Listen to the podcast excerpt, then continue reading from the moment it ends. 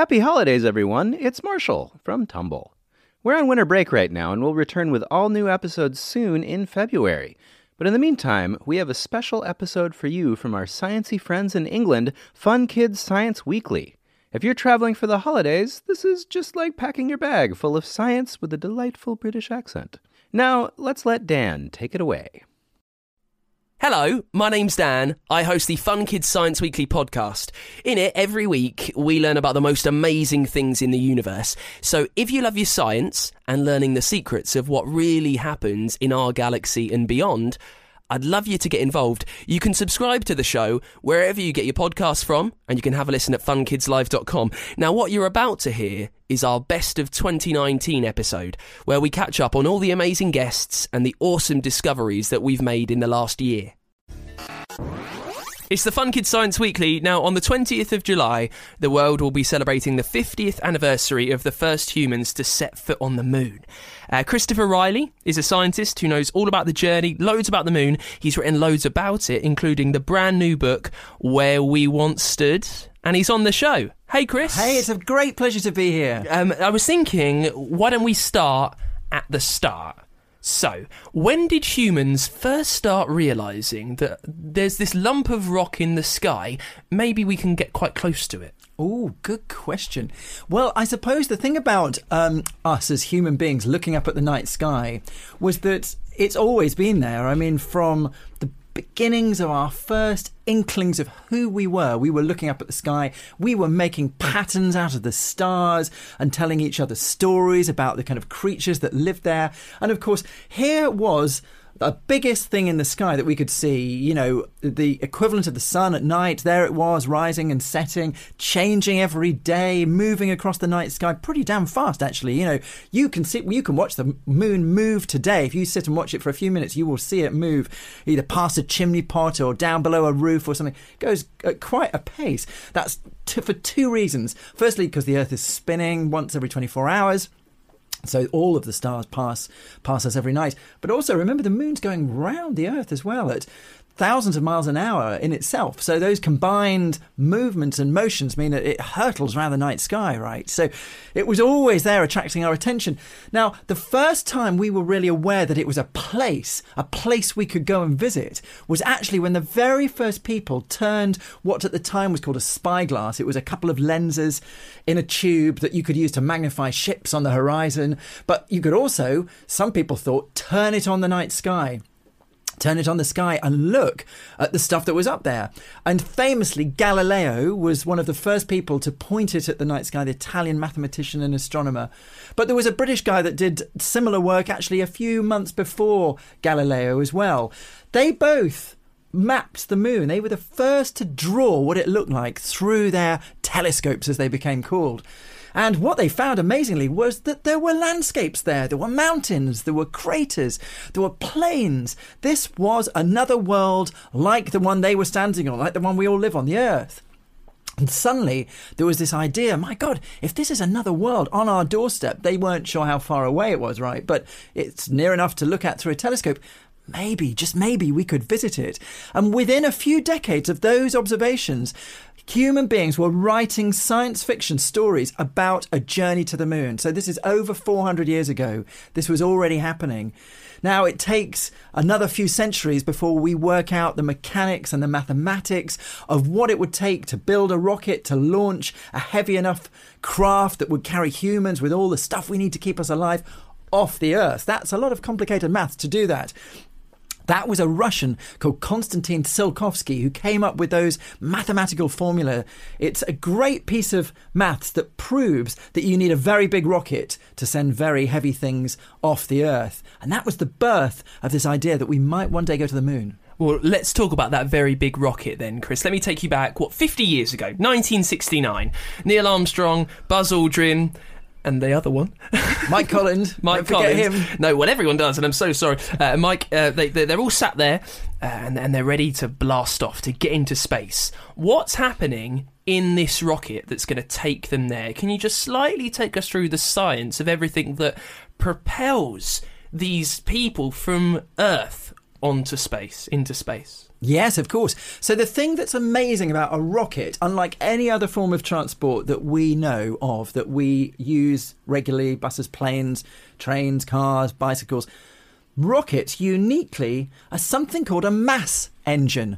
Now, what that means is essentially it's throwing something out the back that pushes it forwards. And Isaac Newton first realized that this was the case. If you are sitting even in a wheelie chair, a chair with wheels you might have at home, take something really heavy, try not to damage anything if you're doing this, and hold it in your hands. And if you throw it, in one direction, it will move you. If you've got good wheels and you're on a smooth surface, you will move a little bit in the other direction. Well, let's very quickly unpack that because I think that's the most amazing thing. Is you've got this rocket, it's it's down on Earth, then with a load of thrust, propulsion, fire, it manages to push it push itself up. What is it pushing against? Mm, good questions. So the thing about the rocket is it's pushing against gravity. So gravity is the thing that's holding us right now onto the onto the Earth. If you're standing listening to this, it's holding your feet on the ground. If you're sitting, it's holding your bum into the chair. It's holding us all down, right? It's what makes life on Earth really practical. You try switching off gravity, and believe me, I've experienced this. I've been weightless for about half an hour over the course of my career, flying various crazy flights in aeroplanes and f- free floating in the cabin. Makes life very tricky. So you, you, gravity is our friend, right? You know, you want to you want to live on a planet with plenty of gravity, and, and the Earth is that one for us. Now, the thing that the rocket then needs to do to counter that gravity is to travel very, very powerfully in the other direction against the force of gravity, away from the center of the Earth. So going back to this mass engine thing, essentially, what Konstantin Tsiolkovsky realized, the, the, that Russian mathematician I mentioned earlier, who came up with these rocket equations, was that in fact, if you take um, a mass of fuel, propellant if you like, and you heat it up so it's very excited. It's bouncing around, all the atoms and molecules inside it are bouncing around very fast. They've got velocity and energy themselves.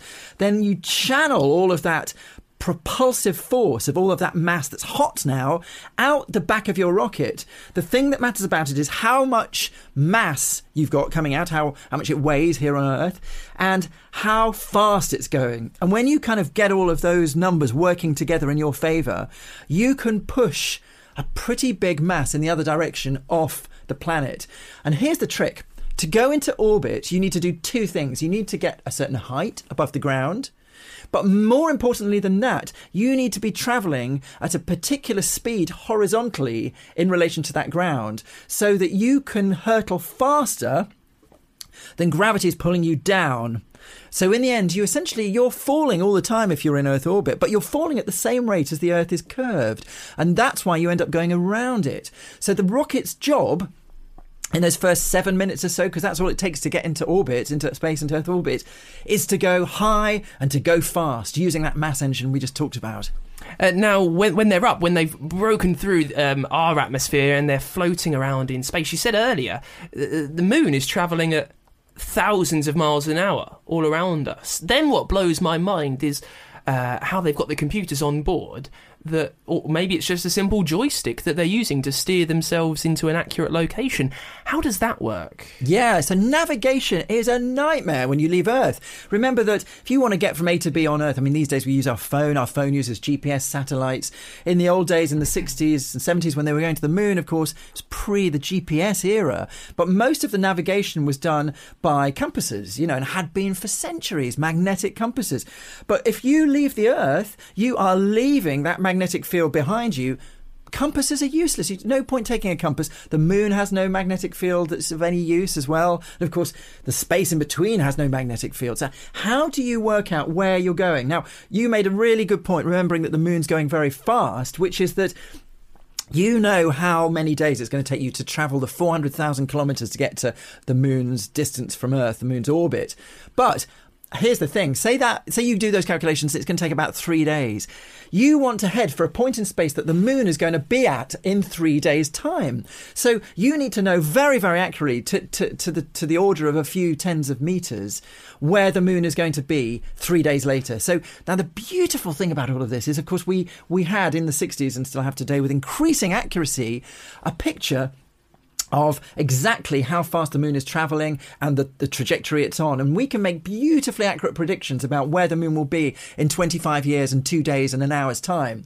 You know, so in three days' time from leaving Earth, they knew exactly where the moon was going to be. So they could point the spacecraft at that point in the sky and head for there. Now, here's the thing. Of course, when you head off there, your machine isn't perfect and it might drift a little bit or it might drift off course a bit. So you needed to do two things on the way to the moon. The first thing was to constantly monitor your position. Now, remember, no compass, can't use that. We're above the ground for GPS. There wasn't any GPS in those days. What else could you use to work out your position relative to the Earth and the moon and the spacecraft? You know, the trick is looking at the stars, just like we did when we started this conversation, making patterns in the night sky. The stars, to all intents and purposes, are fixed in their positions, certainly for the timescales we're talking about for a journey to the moon. So if you can point to key bright stars that you know are locked in those positions. They're like beacons. And you can measure the angle between that star and that star and that star and you. And you do that regularly you can pinpoint your position. You can work out whether you're off course or on course. And then the genius of all of this, because remember in the 1960s, computers were enormous, size of rooms, size of buildings. And they had to try and shrink a computer down to something that would fit in a couple of shoeboxes that they could store on the spacecraft. So you could type in those star positions and work out whether you needed to burn your engines slightly more, slightly less to get you back on track to get to that point where the moon was going to be in three days' time. And that was how they did it. Uh, I often think they don't get the credit that they deserve for simply getting back. I mean, getting there is half the job. Then they need to get back. Is the return leg uh, back to the ocean in the Earth? Is that as easy as it is getting up there? Oh, you, you make a good point. None of this is easy, right? There are zillions of things that can go wrong on the way there and zillions of things that can go wrong on the way back, and they all have to line up within a tiny margin of error. Uh, otherwise, it, you, you ain't coming home. So coming back is interesting because actually, when you've got to the moon, you need to slow down to be captured by the moon's gravity. So there's a beautiful point about three days out from the Earth where you go from a point where the Earth's still pulling you back. It's like an uphill struggle leaving Earth. So you start off very, very fast, like on a bicycle, freewheeling uphill. You will very soon run out of speed. And you get to a point when you're heading for the moon where you just get to the top of the hill where then the moon starts to pull you the other way and suddenly you're falling towards the moon. Now, if you don't burn your engine, slow down, you will fall past the moon and zoom off somewhere else. And we don't want to think about that. so you have to slow down to get captured into the moon's orbit and then you make your landing, do all that stuff we'll talk about later.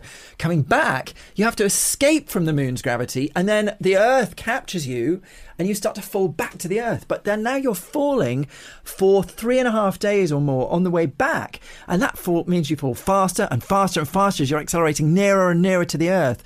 By the time those three astronauts hit the top of the atmosphere as they come back to Earth, they're traveling at 25,000 miles an hour. That spacecraft has to survive immense heats of friction as it hits the top of the atmosphere and the air is compressed in front of it. So much so that the temperature sometimes rises to that of the surface of the sun. They have to then make sure they can swerve and steer their spacecraft in these maneuvers that they need to p- pretty much pinpoint their landing or splashdown, as you point out, into the Pacific Ocean within a few miles of the rescue ship. There's a lot to go wrong there. Now, the new book is Where Once We Stood. How does that teach us all about this journey and about the moon? Well, Where Once We Stood is an attempt, and it's a wonderful collaboration with Martin Impey, this great um, artist and illustrator who I've known for more than a decade now. And we sat down a couple of years ago and we said, you know what, wouldn't it be great to do a book together? Um, and we, um, he was already painting images of these humans, these lucky 12 human beings, these 12 astronauts from the Apollo era that got to live and work on the moon for those few years that we were doing that activity. And he was already painting pictures of them. And I'd made a few films about them in my past before then, one called In the Shadow of the Moon, which is this lovely story of all of the astronauts that went to the moon and what they experienced there and what it meant for the rest of us watching. So I knew a lot about them. I'd met many of them, I'd interviewed them, and here was a chance to kind of wrap their story around his paintings. So what it, this book is is it's an attempt to communicate the joy, the wonder, the sense of awe of stepping out onto another world a world that for the first crew that we're celebrating the 50th anniversary of, it was the first time a human being had placed a footprint on a place, on a surface that wasn't the Earth.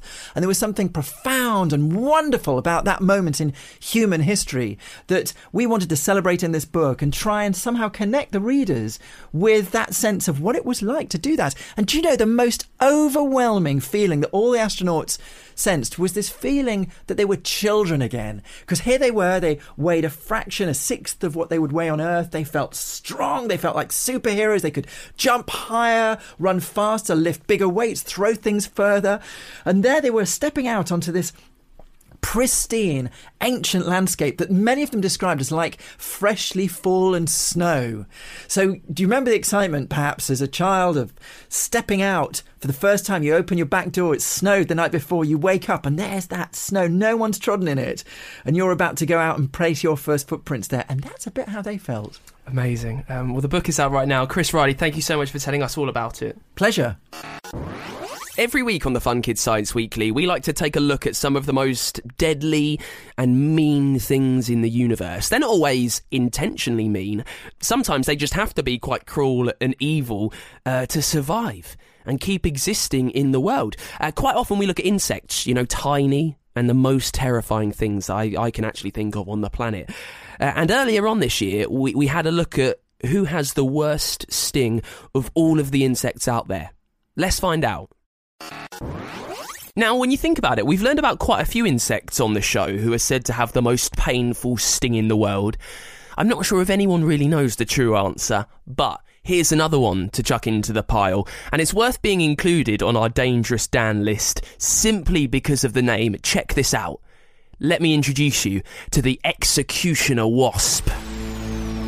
Now, its scientific name is Polistes carnifex. It's found in Central and Southern America, so that's Mexico right down through Argentina and Chile. Uh, and it's a huge thing, a gigantic wasp. It's yellow and brown. It's quite a light colour. It's got evil green looking eyes, and it's long, with quite big wings too to keep it up.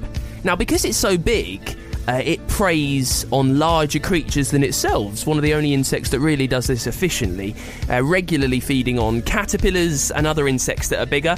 Now, it's not an aggressive wasp species, but many locals in Latin America who live in the same place as the executioner wasp say that the sting is the most brutal and the single most painful experience that you can have. People stung uh, report that the pain lasts for a day and a half. It almost immobilizes your arm, stops you from using it. It leaves a rotting patch of skin and flesh where the wasp left its mark. So it's mean, it looks evil, it's devastatingly painful, and with a name like the Executioner Wasp, it has to be included in our Dangerous Dan list. We don't always focus on the huge ideas in science like the race to the moon. Uh, sometimes the stuff that we talk about on the show and the things that we really love is a little bit closer to Earth. Deep down here, right deep down in the dirt and in the soil. Because sometimes we find out how the creatures down there are in trouble and need our help. It's the Fun Kids Science Weekly. Now, some animal experts are calling on you to help save a species. The People's Trust for Endangered Species, they need your help with stag beetles. Laura Bower is a conservation officer at PTES, and she can tell us how we can help. Hey, Laura. Hello. Now, um, this is going to sound quite a mean question to start. Uh, we're told to help save so many species all the time. Yeah. Pandas, bees. Why should why why should stag beetles go quite high up the list? Um, well, I think every species is important in its own right, um, but particularly stag beetles because they occur in our gardens um, and we can actually do something about it. Um, and they're actually performing a little bit of a service for us. So the larvae live underground for several years, feeding on dead wood, and they actually return nutrients back into the soil for us. So they're actually really good for us. Now, again, this is going to sound mean, but stag beetles are a notoriously ugly looking creature. I want to say. I mean, they look. They don't look like nice I, and sweet and cute. I would say magnificent. Okay. um, uh, so- they have got these fearsome looking jaws, um, which the males use for um, wrestling and fighting each other um, over females. But um, they're actually harmless to humans, so we shouldn't worry. we know that we need to save the stag beetle, Laura, but how do we know that? What studies, what research uh, have PTES done uh, th- that's let you know that maybe it needs our help? Okay, so we know that it's gone extinct in several countries um, across Europe. Um, it's actually doing quite well here in Britain. The uh, People's Trust for Endangered Species has been monitoring where beetles occur for the last 20 years now, and the range, i.e., where they live, is, is quite stable over that time. Um, but we don't actually know about the numbers, so we're still quite concerned. Um, we we said earlier that the stag beetle is quite a menacing looking beast. What what kind of creatures feast on the stag beetle? Who are its main predators? Um, so it sort of has different predators. Um, as a larva, it might get dug up by foxes or badgers because it's a nice, tasty treat for them. Um, once it emerges as an adult, it starts to fly around, um, but it's not hugely quick and it can't get away. So it gets eaten by things like magpies and crows. Um, it also gets crushed underfoot sometimes by people and run over on the road. They're actually attracted to the warm tarmac, so it's a bit unfortunate, really, but they can get run over. And then once one gets run over, they can also attract other beetles, which then means more and more get run over. Oh, it's a vicious circle. It is. Um, so you know, aside from and don't do this, but aside from standing next to the road and making sure they're not going onto the hot tarmac, how can we actually help the stag beetle? I know over at PTES, um, you, you've got a, a few ideas of what we can do over the summer. Yeah, so really, I mean, predators and things like that are, are natural anyway. It's only when a species is in trouble that we really need to worry about predators and things. Um, so what we can do is report stag beetles when we see them. That would be really helpful. Um, but also in your gardens um, and schools, you can um, build log piles. So stag beetles actually need decaying wood that's underneath the ground. So you need to bury some of that wood. We actually use the term um, log pyramid, so it kind of stands up and looks like, kind of like a building almost. So you dig a hole, bury the logs in up upright, and then fill in the holes. So there's still some of the wood at, uh, above the surface, but there's lots of lots of wood underneath. Um, they also like wood chips as well. So any gardens that have got wood chippings covering them, that's really useful too. Uh, once I've done all this, once I've made them almost like a little den in my back garden, if I see one of them, uh, what should I do? Should I go over uh, and investigate? Should I stand well back? What's the, the general idea? Um, well, enjoy enjoy watching it. Um, they're not, you know, afraid of us, as it were. So, you know, get close if you want to see it.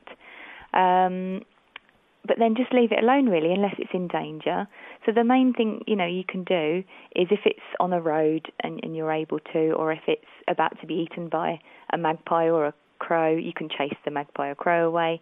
Um, sometimes dogs and cats get interested, so if you could keep your pets inside just on warm evenings, it's, they're only about during um, June and July, so you know you're hardly hardly likely to see one, but you'll be really lucky if you do. Now, I know that right now you're focused on stag beetles, but Laura, what other endangered species are capturing your eye, the, the ones that we could help if we had the time? Yeah, well, another one um, that we're focusing on is hedgehogs because they are widespread across the UK and they are in gardens. Um, and you can do do stuff in your garden to help them as well. Make sure you've got wild areas. Um, if you're encouraging insects, then that's good for hedgehogs too because that's what they eat. Um, and also to link up your gardens with your neighbours because hedgehogs need a, you know, quite a, a wide range to roam across to find food. So if we think um, of the size of our garden, um, we also need to let it through to the next garden and the next garden. So walls and fences are actually barriers to them. You said hedgehogs, and, and it reminds me of uh, earlier when you said about the stag beetles liking the hot tarmac on a road. Yeah. Uh, and it makes you think about the hedgehog in that a lot of creatures that uh, have been around, you know, that are wild in nature, they're not we've not made things easy for them because hedgehogs they stumble onto a road and when they panic they roll up into a ball and they don't move anywhere. Yeah, and they can often get run over. not not yeah, roads not a brilliant place for you to s- stay in a ball, is it? So we need to do as much help as we can. Um, you, you're doing the, the great stag hunt. If you're listening, if you see uh, stag beetle when you've given them all this help in your back garden, you want to get involved with the great stag hunt. Get online, record your sighting. It's ptes.org forward slash GSH. Great Stag Hunt. Uh, Laura, thank you so much for coming on the Science Weekly to tell us more. Thank you. This is our best of 2019 episode of the Fun Kids Science Weekly. If you've only just found us, if you're having a little taster, uh, you can subscribe so you get one of these pretty much every week in 2020. Wherever you get your podcasts from, they're from Apple, they're on Google, on Spotify. If you've got the Fun Kids app as well, have a listen on that, and you can always find us at funkidslive.com. Now, I remember back in September, we looked at, I think, the most terrifying dangerous Dan that we've ever heard about. Because science can be scary. You know, think of black holes, exploding stars, scuttling spiders.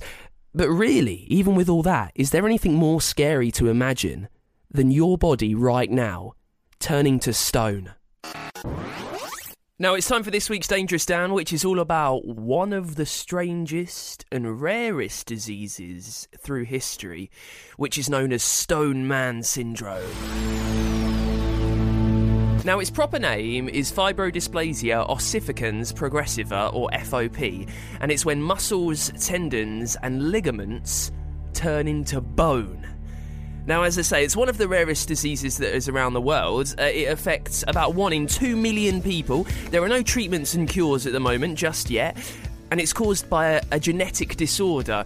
It's essentially an issue where the body's repair system it thinks that parts of itself that aren't made of bone are made of bone. So when it gets damaged, when it gets hurt, it repairs them as if it was bone.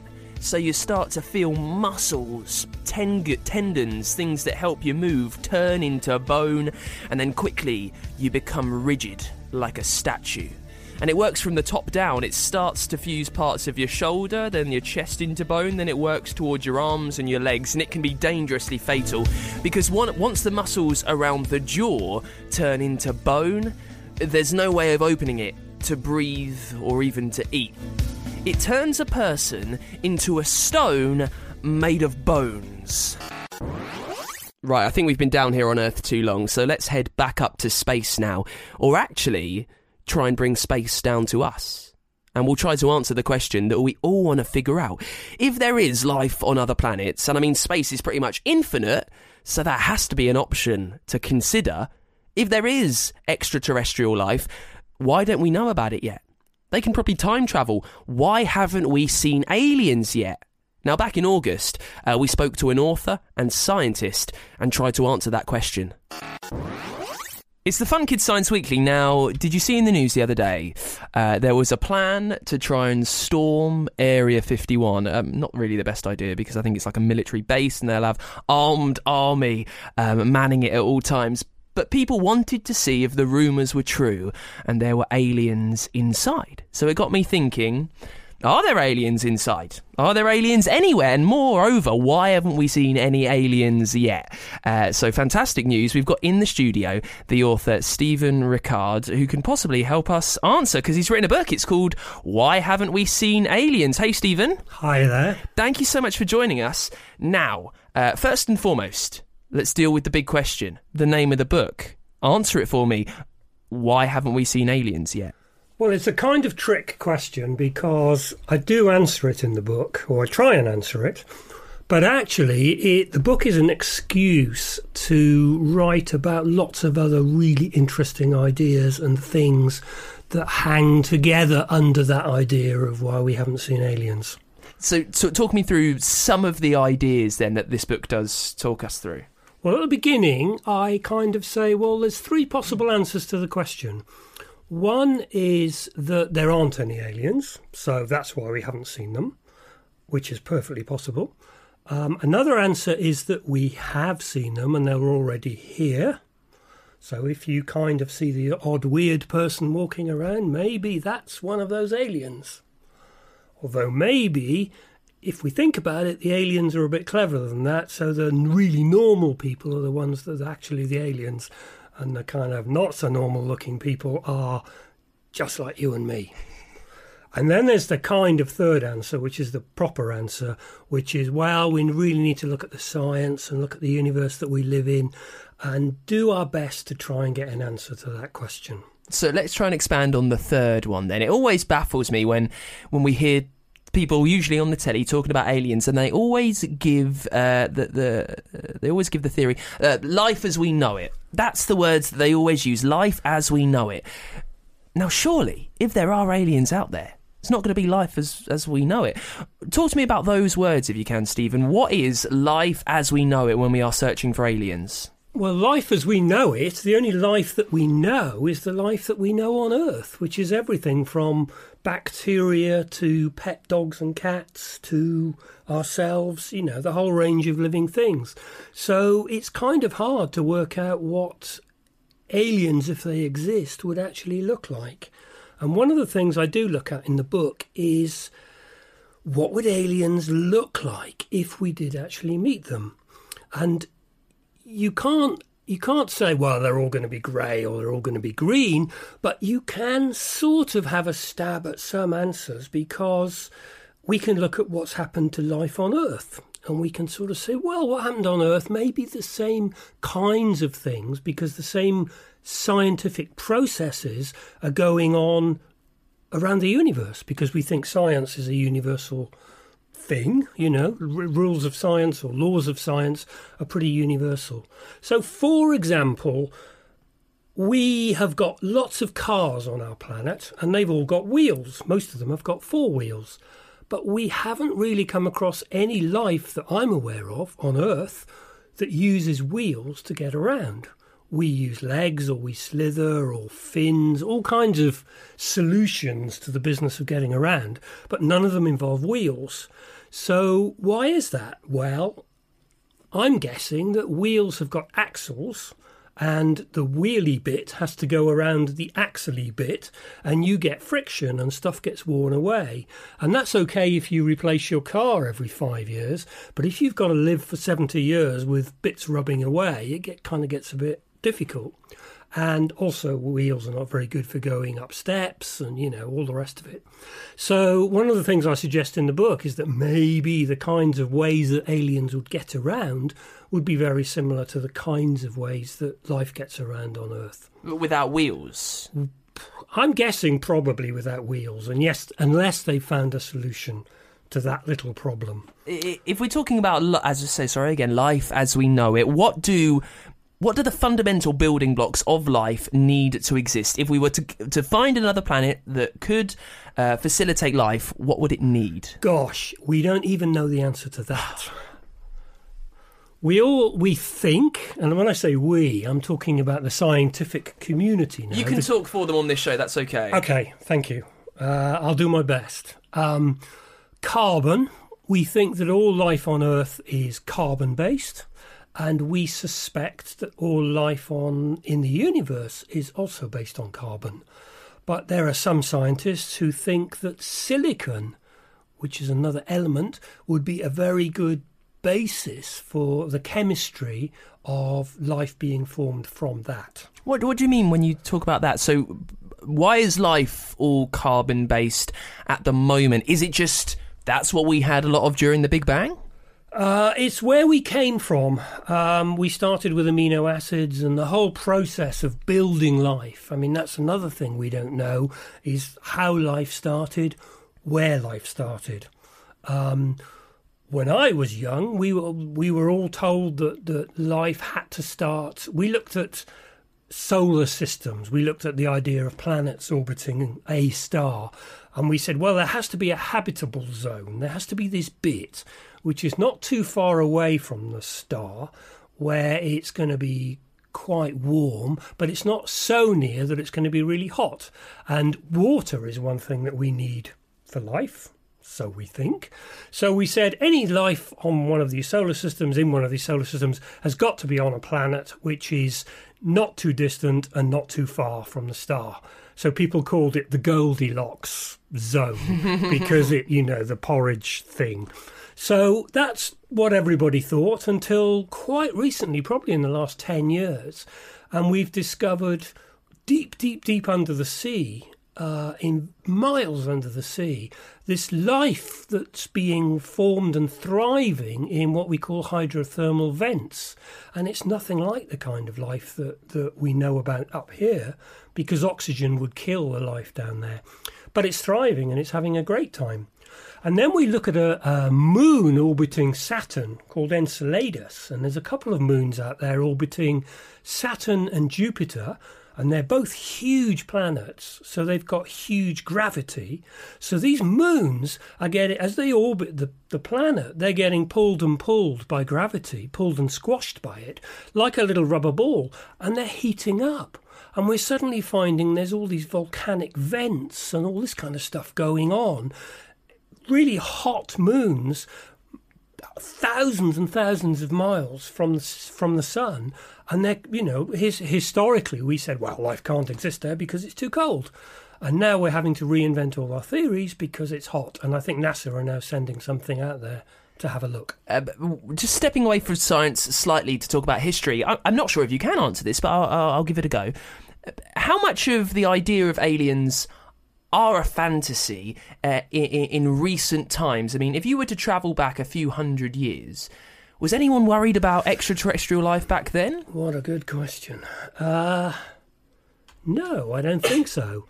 Um, again, one of the things I talk about in the book is not just the science, but actually our our human understanding of the universe and how that's changed over time. So, back in the times of the ancient Greeks, planet is actually a word that means wanderer in Greek because the planets were these little glowing things that used to move about, but the rest of the, the sky, when, when they looked at it at night, didn't really move, and they just thought it was a, a sheet of, of something that was the, the kind of outer circle, and these planets moved about in circles inside that. And it was only really in the early 19, I think 1920s, when this guy called Edwin Hubble, who was actually a lawyer and a part-time astronomer, actually discovered that A, there was this thing called the universe that was much more than what we thought at the time, but actually, god damn it, he realised it was expanding.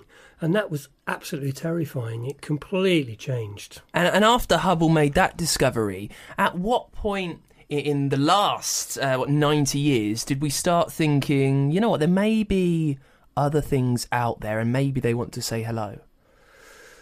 Well there's been a few people who've been thinking it for quite a long time and they used to be regarded as extremely odd people and were largely ignored. And i think slowly the scientific community gradually moved to the possibility because when we realized that you know, we're part of the Milky Way galaxy, but we realize there are hundreds and thousands, possibly millions, billions of galaxies. Uh, we're not on our own, and there's a lot of stars. There's a lot of planets orbiting those stars. Um, we've actually found 4,000 of them, I think, in the last five years or so. So a lot of what we thought was possible or a bit weird, we're actually now finding out is actually real. And that really gets you thinking about the possibility of their life being out there. Um, uh, uh, you just mentioned NASA making moves to go and check out these extraterrestrial volcanoes. Are we doing anything else to maybe get in contact with aliens that might be up there?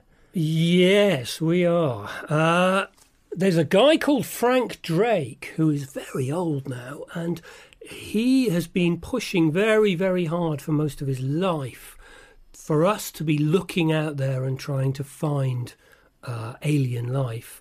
And he was one of the people that was involved in SETI, S E T I, which is the search for extraterrestrial intelligence. Um, and they've been doing a lot of different things. And some people in SETI have been quite disappointed that we haven't really received any messages from aliens. But when you do the numbers and you look at the time that we've been around and the size of the universe, I think it's really not that surprising. But that's the big giveaway because that's kind of the end of the. That's the conclusion I reach in the book. Well, it's because it's all about time, isn't it? It's all about time and the fact that we, you know, we've only been here. There's that um, uh, that statistic where if, if the world, the life of the world, or a twenty, or the life of the universe were a whole day, we've been here for pretty much a minute of it, or even less than absolutely. that. Um, you've got the answers to all that and loads more in the brand new book. Haven't we seen aliens? It's by Stephen Ricard. Uh, thank you so much, Stephen, for coming in the studio. Pleasure. Glad to be here. the thing that we've really learned about science in the last 12 months is that it's it's everywhere. It's not just up in space or in the wilds and the jungles, in the oceans down here on Earth, but it's also in our own body.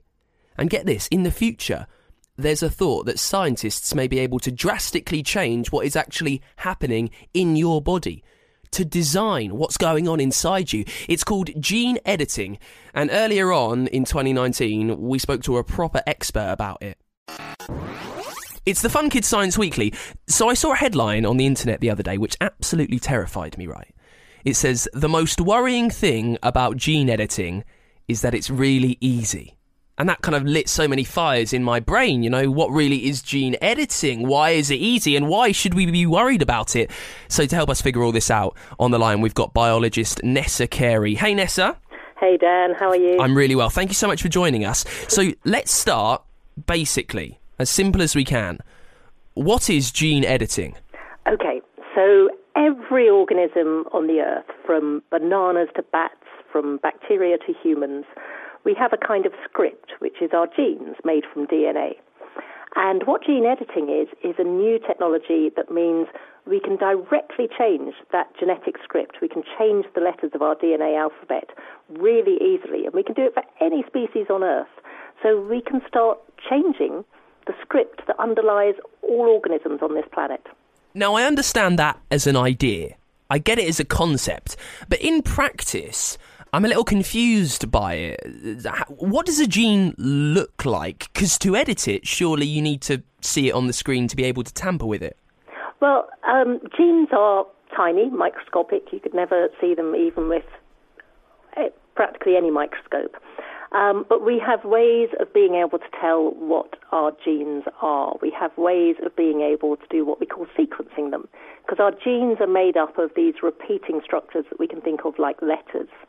So our genes are basically like a giant book within all of our cells. And we have technologies so that we can find the exact bit of an enormous book. Like if you just wanted to change one word in all of the Harry Potter books, gene editing means that we have ways now that we can find that one word really quickly and we can change it to whatever we like. So it's an amazing technology. And what is the technology? Like, how does it see? How does it look inside the book of my person, if, if that kind of makes sense? What is, it like? An, am I sitting in an x ray? Are you rubbing something on my arm? What's going on? No, so we can get the gene editing into the cells of organisms, because all organisms are made of cells. We can get them in by packaging them up in very harmless little viruses that basically will carry the gene editing materials into our cells. And then there's a component that acts like a search function. It finds the right word by scanning all the DNA. And there's another component that acts like a pair of scissors and can chop the DNA. And those are the basic principles in gene editing. So when you say a component, these are like almost chemicals in our body that's searching things out. That's what we would do. We would put these chemicals into our body, but it's not like, say, taking a painkiller or an antihistamine or something. It's much more precise than that. Now, when when we take um, when we kind of ingest or however we were, we, we were to take the, ed- the the the virus, sorry, does it uh, kind of find all the genes, or does it only do a few, and then our body kind of does a lot ourselves? So it will only find the genes that it's basically the same as. It's like if you wanted to change the word uh, Quidditch in all the Harry Potter, the gene editing reagents, they'd only find the word Quidditch in the Harry Potter. They'd only find the right words to change. So in the same way, in our genes, you just put in a little sequence into the viruses, a little stretch of something very like our own DNA, and it will just look for the bit that it matches. It's a bit like finding the right piece in a jigsaw. So that's what happens when it's in our body. But what about before it gets there? How are you editing it? Um, yeah, before we take in the virus, is it on a computer screen? Is it a bit like playing a game? What's happening there? Well, we know what the DNA script is of lots and lots of organisms now. So if you looked at humans, our DNA script is very big. It's 3 billion letters. So what you do is on a computer, you find the bit that you want to change, and then you chemically manufacture the little piece of almost DNA that you put into the virus. So you chemically make that and you put it into the virus, and then when that virus gets into the cells, it will just be able to scan along our DNA and find the one bit that matches. You say on a computer, is it like a, a software that I could download online? Yeah, pretty much. I mean, access to the entire human genome sequence is freely available to anybody who wants it online. And actually, access to the sequences of hundreds of organisms. It's just available online. So what? you just find the bit you want. So what, what do you mean? When I look up the human genome sequence online, what will I see? What what will be staring up at me? You'll see an incredibly long sequence. It will. Our genetic alphabet only contains four letters. It, these are called A, C, G, and T. And what you would see is three million of these. So it's not an easy book to read. It's about, oh, I don't know, 40, 50 times the length of all the Harry Potter books put together. And it's so those three million that the sequence of three million is that three billion. Three billion is is yeah. that just what's in me, or is that what's in the whole world?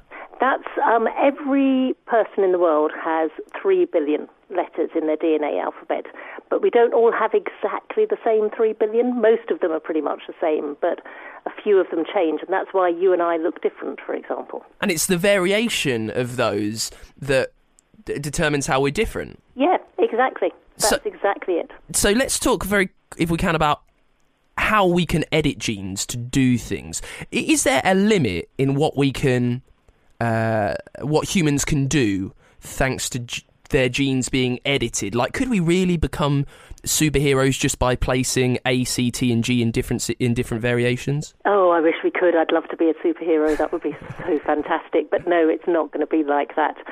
Most things, like how tall you are, what you look like, how smart you are, those are influenced by your DNA, but they're also influenced by your environment. Like, did you get good nutrition? And even the bits of it that are controlled by your DNA, it's not that there's just one piece of your DNA that influences things like that. There may be hundreds of different bits of your DNA that influence those really complex things about humans. So we're not going to make super smart, super fast, super big humans by gene editing. What can we do with gene editing then? What's the point of it? Oh, the point is we can do loads of stuff. So with humans, we think we'll be able to use it to cure certain diseases, diseases that we really can't treat at the moment. Um, we can also use it in crops so that we can, for example, create rice, which is more nutritious and which can grow even in soils which have become quite damaged through agriculture.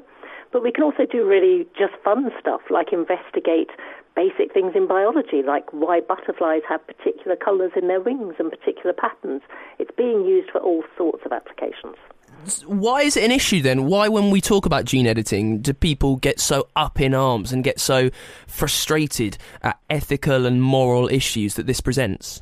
There's kind of a range of reasons. Some people don't like the idea that we interfere with the DNA of other organisms. They think it's basically very wrong.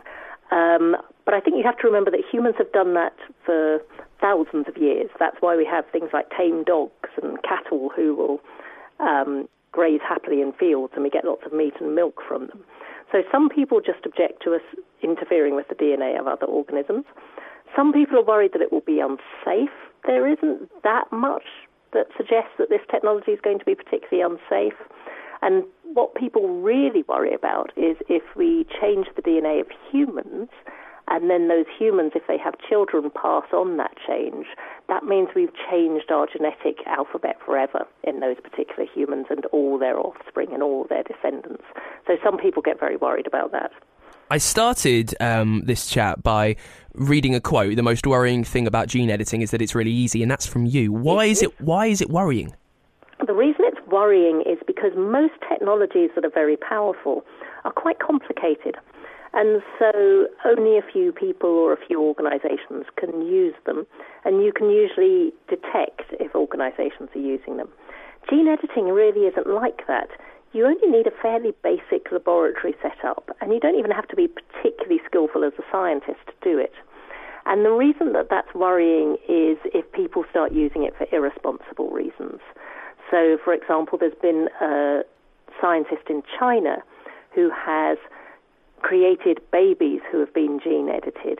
And everyone's very concerned about that because they will now pass on that DNA change. And it's really not clear that it was a good thing to do in that particular case.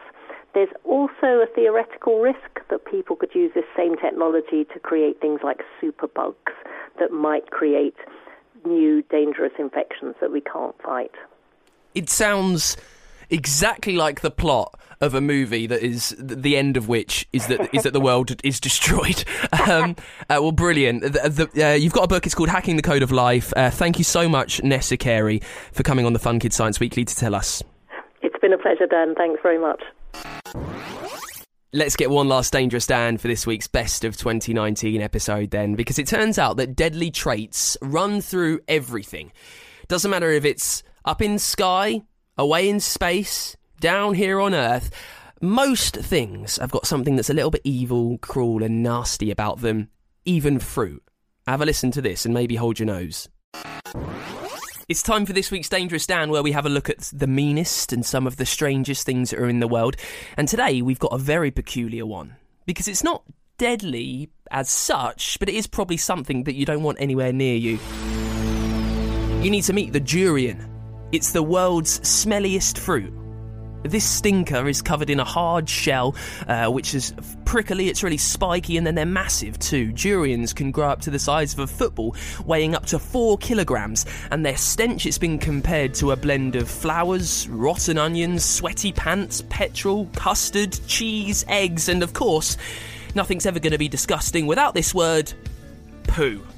Rancid poo, that's what the durian can smell like. Now, once you break through the tough husk, you'll find some fleshy pulp in there that's ripe to be eaten. And there are some seeds too. And here, actually, things do get dangerous because the seeds are toxic. They're poisonous to humans if they're not cooked properly. They're filled with a fatty acid that we can't deal with. Uh, and that makes it dangerous. This fruit, it divides a lot of people as well. You see, in Southeast Asia, some call the durian the king of the fruits. They think it's delicious and creamy and sweet and rich. Others, others detest it. The durian is so stinking as well that it's banned from many public spaces in Thailand. And in Singapore, it's even illegal to carry them on public transport. And if anything's illegal, it surely earns a place on our Dangerous Dan list.